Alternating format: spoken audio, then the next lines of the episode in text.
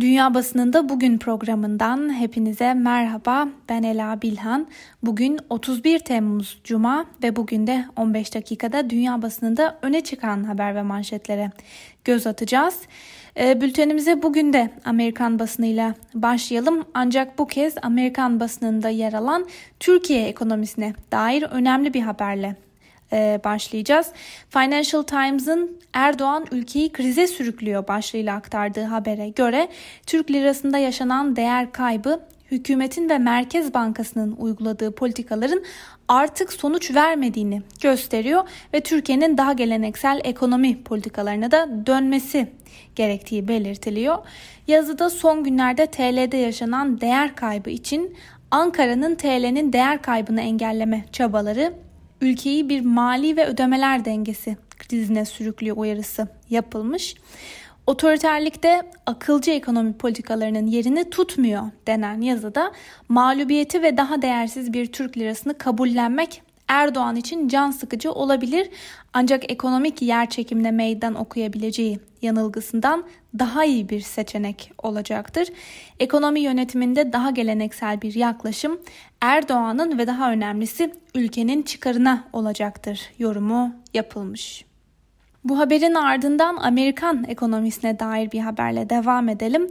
Voice of America e, ABD ekonomisi %32.9 oranında küçüldü başlıklı bir haber paylaştı ve bu habere göre ABD Ticaret Bakanlığı'nın yılın ikinci çeyreğine ilişkin dün yayımladığı rapor korona pandemisinin etkisiyle ülke ekonomisinin 1930 büyük buhranından bu yana en sert daralmayı yaşadığını gösterdi. Rapora göre %32.9 oranında daralan ABD ekonomisi Nisan-Temmuz çeyreğinde tarihin en sert e, çeyreklik düşüşünü yaşamış oldu ve bu oran ABD hükümetinin gayri safi yurt içi hasıla kayıtlarını tutmaya başladığı 1947 yılından bu yana yaşanan en sert düşüş olarak da kayıtlara geçti. E, bu oran aynı zamanda en ciddi gerilemenin %10 olarak kaydedildiği 1958 yılına kıyasla 3 kattan fazla ifadelerine yer veriliyor. New York Times gazetesi de bugün ABD ekonomisindeki %32.9'luk daralmayı e, şu manşetle aktarmış. Amerikan ekonomisi tarihinin en yıkıcı çöküşüyle karşı karşıya ve habere göre daralma oranları ve gayri safi yurt içi hasıladaki sert düşüşte salgının ekonomiye sert bir darbe indirdiğini net bir şekilde gözler önüne seriyor. Ülkedeki bir diğer gündem maddesi de Trump'ın seçimlere ilişkin yaptığı erteleme talebi. Trump dün attığı tweette posta yoluyla oy kullanmanın hileye neden olabileceği iddiasını yinelemiş ve oylar güvenlik kullanılana kadar seçimlerin ertelenmesi seçeneğini de gündeme getirmişti. Voice of America'nın aktardığına göre e, Trump bu tweetten sonra düzenlediği basın toplantısında seçim tarihinin değişmesini istiyor muyum? Hayır ama hileli bir seçim görmek de istemiyorum diye konuştu. Trump Kasım'da olacaklar tam bir kaos. Ben sizden çok çok daha fazla seçimlerden sonuç almayı istiyorum. Haftalar ve aylar boyunca beklemek istemiyorum açıklamasını yaptı. Huffington Post da bugün Trump'ın bu talebini gündemine taşımış. Ancak Huffington Post'un paylaştığı habere göre Federalist Society'den Stephen Calabres'i Trump'ın seçimi erteleme tehdidinin faşizan bir çağrı olduğunu söyledi.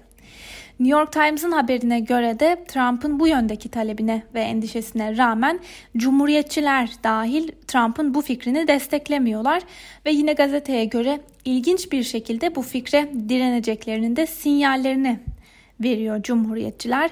Örneğin Cumhuriyetçi Senatör McConnell ve Temsilciler Meclisi üyesi McCarthy e, ABD başkanlık seçimlerinin daha önce hiç ertelenmediğini söyleyerek Trump'ın fikrine karşı çıktılar.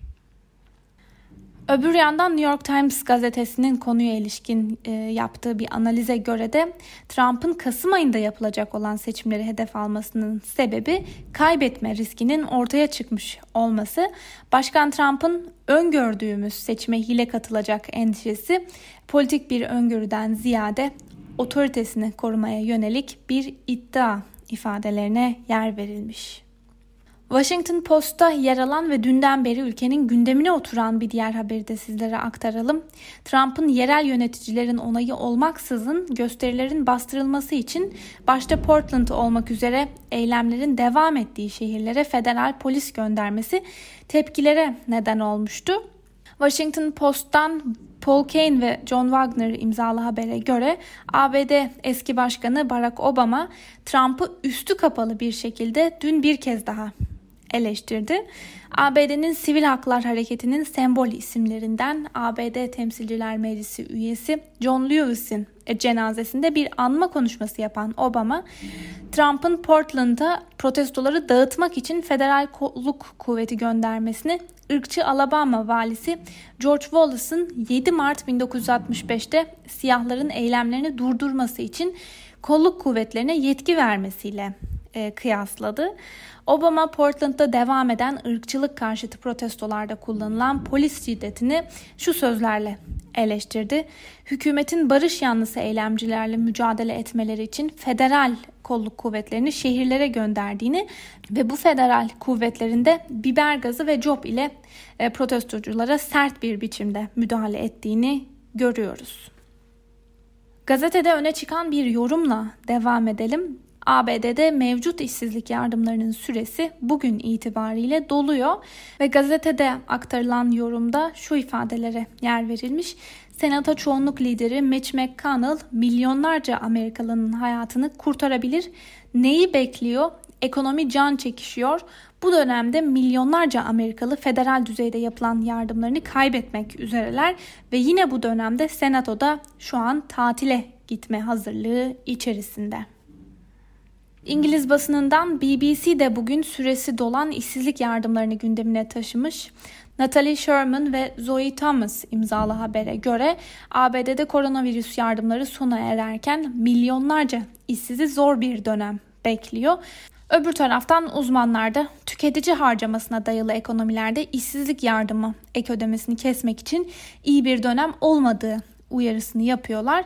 Bazı ekonomistler de bu durumda ekonomik büyümenin en az %2 oranında azalacağını savunuyorlar. Independent'da öne çıkan bir haberle devam edelim. Birleşik Krallık Sağlık Bakanı Matt Hancock'tan ikinci dalgaya ilişkin yeni bir açıklama geldi. Bakan yeni tip koronavirüs salgınının e, Avrupa'da ikinci bir dalga oluşturmaya başladığını belirterek ülkede alınan önlemlerin de güncelleneceğini açıkladı. Yaklaşık 17 bin kişinin öldüğü İran'da durum kötüleşiyor başlıklı bir diğer habere göre İran medyasında açıklamalarda bulunan Sağlık Bakanı Yardımcısı İreç Herirçi başkent Tahran'daki duruma değinerek başkent Tahran artık koronavirüsün yayılma merkezi oldu diye konuştu. Bilançonun giderek ağırlaştığı İran'da hayatını kaybedenlerin sayısı da 16.569'a yükseldi. Bu haberlerin ardından Alman basınıyla bültenimize devam edelim. Deutsche Welle bugün gündemine ABD'nin Almanya'dan asker çekme kararına ilişkin bir yorumu e, taşımış. Bu yoruma göre ABD'nin eski Avrupa Kuvvetleri Komutanı Hodges, e, Trump'ın Almanya'dan asker çekme kararının stratejik bir gerekçesinin olmadığını söyleyerek bu Kremlin'e verilmiş bir hediyedir sözleriyle karara sert bir tepki gösterdi. Hodges kararı şöyle değerlendirdi. Biz Almanya'dan asker çekerek ABD'nin menfaatine olan bize yetkinlik sağlayan şartlardan ve yetkinliklerden çekilmiş olacağız. Birliklerimiz Almanya'yı korumak için değil, bizim için orada görev yapıyorlar. Almanya örneğin Doğu Avrupa'ya ya da başka yerlere çok hızlı takviye güç göndermemizi sağlayan bir platform sunuyor. Bu nedenle Almanya ile ilişkiler bu kadar önemli ve çok iyi bir altyapıya sahip olduğumuz Almanya'dan çekilmeye başlanırsa gerektiğinde birlikleri hazır hale getirme konusunda sahip olduğumuz yetkinlik seviyesine de e, korumamız zorlaşabilir. Askerleri örneğin İtalya'ya kaydırırsanız orada gerekli bir altyapı yok. O zaman da kışlaları genişletmek için milyarlarca dolar harcanması gerekecek. Trump'ın bu kararı neden aldığına dair de sadece spekülasyon yapabilirim. Ben bunun hep siyasi bir karar olduğunu, stratejik bir analize dayanmadığına inandım sözleriyle Hodges ABD'nin Almanya'dan asker çekme planını değerlendirmiş. Bu yorumun ardından Türkiye'yi yakından ilgilendiren bir yorumla devam edelim. Türkiye'de bağımsız gazeteciliğe yönelik alan her geçen gün daha da daralıyor. Ülkede basın özgürlüğünün yoğun bir şekilde sınırlandırılması yeni bir şey değil. Özellikle de 2016 yılındaki darbe girişimi sonrası birçok medya mensubu gözaltına alındı ve adil olmayan yargılamalarla uzun yıllar hapis cezalarına mahkum edildi. Ne var ki sosyal medya Türkiye'deki eleştirel gazetecilerin de son sığınağıydı. Cumhurbaşkanı Recep Tayyip Erdoğan siyaseten zayıflamış durumda. Son dönemlerde özellikle de sosyal medyada koronavirüs yönetimi konusunda yoğun bir şekilde eleştiriliyordu. Öbür taraftan sınır tanımayan gazeteciler örgütü de yasa değişikliğini eleştiriyorlar.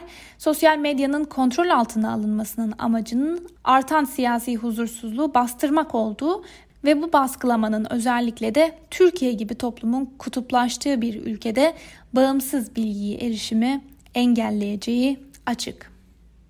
Rus basınından Moscow Times'da bugün e, gündemine Beyaz Rusya ile Rusya arasında yaşanan gerilimi taşımış. Haberin ayrıntılarına geçmeden önce ne olmuştu kısaca hatırlatmakta fayda var. Beyaz Rusya 9 Ağustos 2020'de devlet başkanlığı seçimleri için sandığa gidecek. 1994'ten bu yana görevde olan Lukashenko'nun seçimlerdeki en büyük rakibi olarak görülen Viktor Babariko Haziran ayında gözaltına alınmıştı ve Babariko'nun gözaltına alınmasının ardından 26 yıldır ülkeyi yöneten Lukashenko ülkesinde istikrarsızlık yaratmayı amaçlayan büyük çapta bir planın önlendiğini ve bu istikrarsızlığın da yurt dışından kontrol edildiğini ileri sürmüştü. Son yaşanan gelişmede ise Beyaz Rusya, Rusya'ya bağlı Wagner grubunun paralı askerleri olduklarını öne sürdüğü 33 kişiyi ülkelerinde gözaltına aldı ve böylece Moskova ve Minsk hattında yaşanan gerilim bir anda tekrar tırmanmış oldu. Öte yandan Beyaz Rusya Devlet Başkanı Alexander Lukashenko tutuklanan şüphelilerle ilgili Rusya'dan açıklama yapılması istediklerini söylerken Kremlin ise Beyaz Rusya'dan detaylı bir açıklama beklediklerini açıkladı. Wagner grubu üzerine yaptığı çalışmalarla bilinen Novaya gazetanın muhabiri Deniz Korotov, Moscow Times'a yaptığı açıklamada Bizim yaptığımız bağımsız incelemelere göre onlar gerçekten de Wagner askerleri dedi ve yine Moscow Times'ın aktardığına göre dün binlerce kişi Belarus'ta muhalefet üzerindeki baskının giderek artmış olmasına rağmen Lukashenko'nun rakibi Babariko'ya destek için sokaklara döküldü. Sıradaki haberimize geçelim. Al Arabiya bugün gündemine Suudi Arabistan kralının sağlık durumuna ilişkin bir haber taşımış. Geçtiğimiz hafta 84 yaşındaki Selman bin Abdülaziz'in safra kesesindeki bir rahatsızlık sebebiyle ameliyat olduğu açıklanmıştı ve bugün Al Arabiya'dan yer alan haberde de ameliyatın başarılı geçtiği ve Suudi kralının da bugün taburcu olduğu belirtilmiş. Ve son olarak Çin basınından Global Times'ın aktardığı bir habere göre dün yapılan bir açıklamayla beraber Çin'in ekonomik kalkınma planının görüşüleceği toplantının Ekim ayında yapılacağı kesinleşmiş oldu. Toplantıda salgından darbe alan ekonominin ayağa kaldırılması için yeni bir kalkınma planına odaklanılacağı belirtiliyor. Bir yandan da küresel çapta yaşanan ekonomik belirsizlikleri bertaraf etmek için 2021-2025 yılları arasını kapsayacak yeni bir model hazırlanacak. Böylece küresel ekonomik krizden en az zararla çıkılması ve öngörülemeyen mali kaygıların da hafifletilmesi bekleniyor. Sevgili Özgürüz Radyo dinleyicileri bu haberle birlikte bugünkü programımızın da sonuna geldik. Haftaya pazartesi günü aynı saatte görüşmek dileğiyle. Hoşçakalın.